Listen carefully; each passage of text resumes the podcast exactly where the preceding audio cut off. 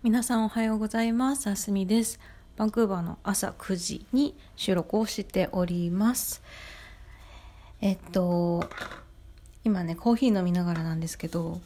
いやーすんごく美味しくてすごく行きつけのコーヒー自分のお店でローストしてくれるカフェがあってバンクーバーに在住の方はぜひ行ってみてください。あのアービタスのストリートの近くにあるスイートバレルっていうお店です。あのちょっと日本インスパイアな感じの手作りアイスも売ってて本当にコーヒーもアイスも美味しいし店員さんたちもすごく優しいのですごいいい雰囲気のお店です。ぜひ行って応援してください。お近くの方は。オーナーさんがインスタグラムやってるんですけどその先日お伝えしたようにビ、えー、ブリティッシュコロンビア州の規制のせいで建物の中でご飯を食べることができないのでその器用な店長さんが、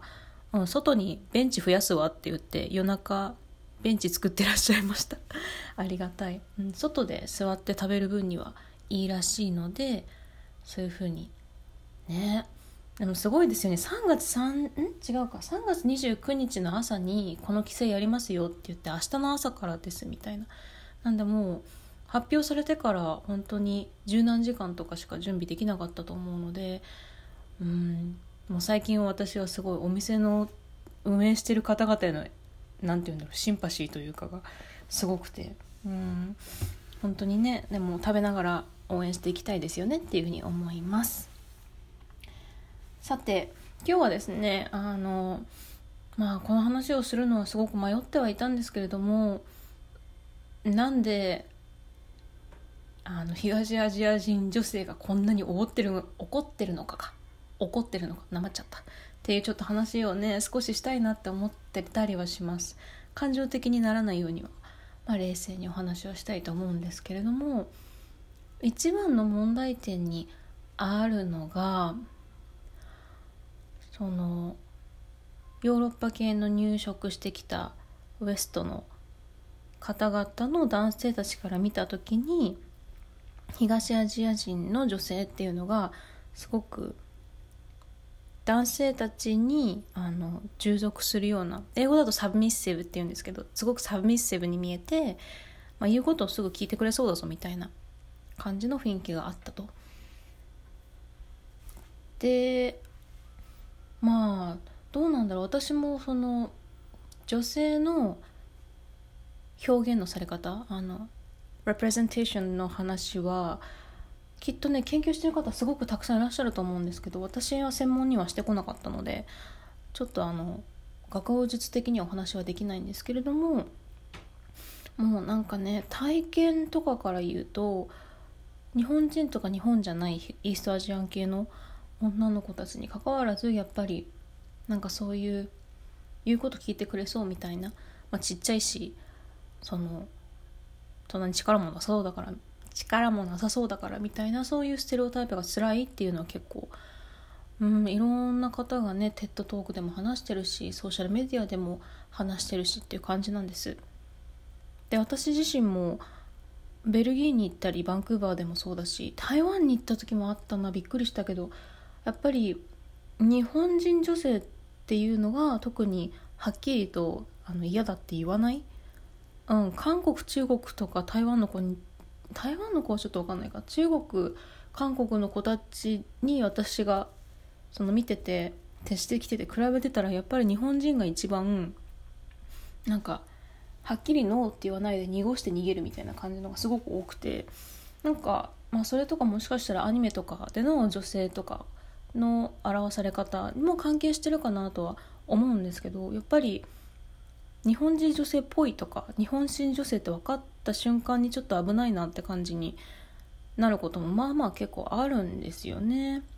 でまあそういう話もなんか自分自身もちょっと嫌だなって思いもしたことあるし周りの子たちもそれでちょっと危なかったなってことがあってまあ大丈夫だったんですけどっ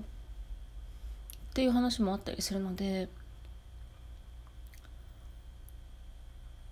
まあねあの黒人の女の子でもやっぱりあの奴隷制の歴史とかイメージがあったりはするのであとはそうだな。うーんやっぱりちょっと際どいようなお店で働いてる方々って褐色系の肌の方がどうしても多いので本当にラティーノ系の子とか黒人系の子とかの女の子でもそれぞれやっぱり嫌な思いをそのせいでしたことはいっぱいあるんですけどなんか東アジア人の女の子っていうのに私がその研究の中でやっぱりそっち系をよくメンションしたりするからっていうのはあるんですけどもうこのねあの日系女性とか日本人女性があのサブミッシブで何も反論してこないコントロールしやすいオブジェクトであるっていうのはもう一体全体誰がこのプロモーションを始めたんだろうってちょっとねイラッとしたりはしてたりはするんですね。であの東京五輪の、まあ、今私見てないんですけどプロモーションのインスタグラムとかもあってコロナになる前にちょっと研究の関係でちょっと見てた時があったんですけどそれもねやっぱり若い女の子女性の表現っていうと若い女の子とかばっかりだったんですよね。なんかアイドルグループとか。そのクールジャパンっていうのを出していく時に本当に若い可愛いキャピキャピしてる女の子もしくはまあそれに並列してとアニメとかの感じとでも片方は本当にトラディショナルジャパンのこの2曲か。あの人間女の子っていうものの表現に対してはですね。二極化でなんかもしかしたら多分国としてもそんなに女性の体とか女性の見た目とかそういうものを使ってのプロモーションっていうので日本の国外であの日本人系日系人日本人の女の子たちが結構しんどい思いをしてるの多分分かんないんだろうなって思って結構悲しかったことがあります。まあ今更な話ではあるんですけど。なのでもうなんか国際社会的な圧力もあるしその国からのその無知であることからの圧力もあるしっていうのもあったりしてなんかねそのじゃあ私たちはやっぱりまあ、自分たちが声を上げていかなきゃいけないよねっていうのはうんあるのかなとは思います。難しいですよね。声を上げないでのあのなんて言うんだろうアクティビズムとかプロテストとかも全然できるんですよ。で私はそっちの方も全然応援応援っていうかサポートする派なんですけど、うん、最近ねあの美術手帳とか見ててもギャラリーに来る人のからの女性スタッフとか女性アーティストへのハラスメントとかもすごくやっとなんか表層に出て話されるようになったのかななんか美術手帳が記事にするぐらいだからって思ってたんですけど本当に昔からあるんですよね。なんかようわからない寂しいおじちゃんが来てあのめっちゃ喋って帰ってくみたいな。ここはここはあの相談所なのだろうかみたいな。うーんなんか日本人とか日系人女性の若い女の子の搾取のされ方ってそういうところにあるからなんかうーん一気には全然変えられないと思うしあれなんですけどまあちょっとずつね、まあ、風の時代って言いますし本当に気楽にそういうしがらみからどんどん離れて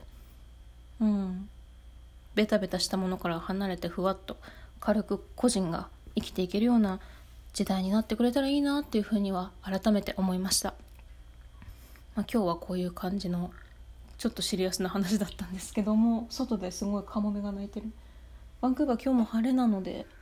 またちょっとどっかで勉強してこようかなっていうふうに思います。皆さんも日本は暑いらしいですね今ね。